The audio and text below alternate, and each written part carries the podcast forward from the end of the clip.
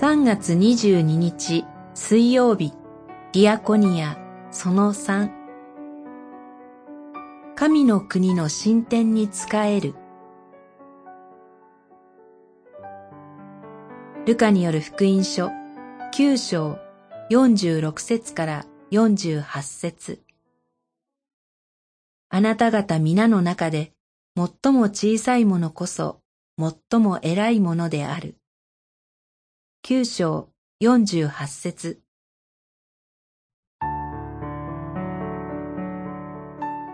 主イエスの弟子たちはしばしば自分たちのうち誰が一番偉いかということを議論しました。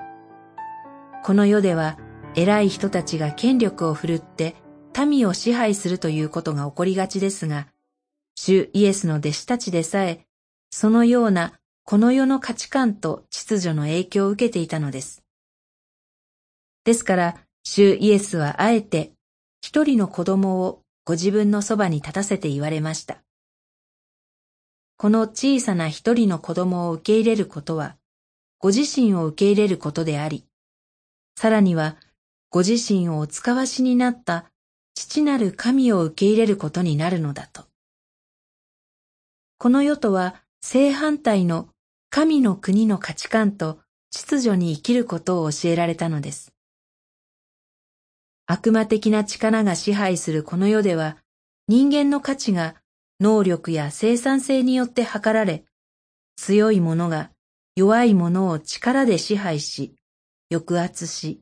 搾取するということが起こりがちです。神の国が来れば、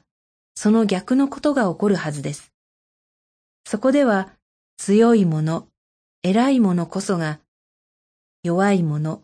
小さな者に仕えることが求められます。ここにディアコニアの目的があります。教会はキリストの体として悪魔の暗闇の支配に立ち向かいます。そして犠牲になりやすい小さな弱い立場の人々に愛を持って仕えることを通して、神の国の進展に仕えるのです。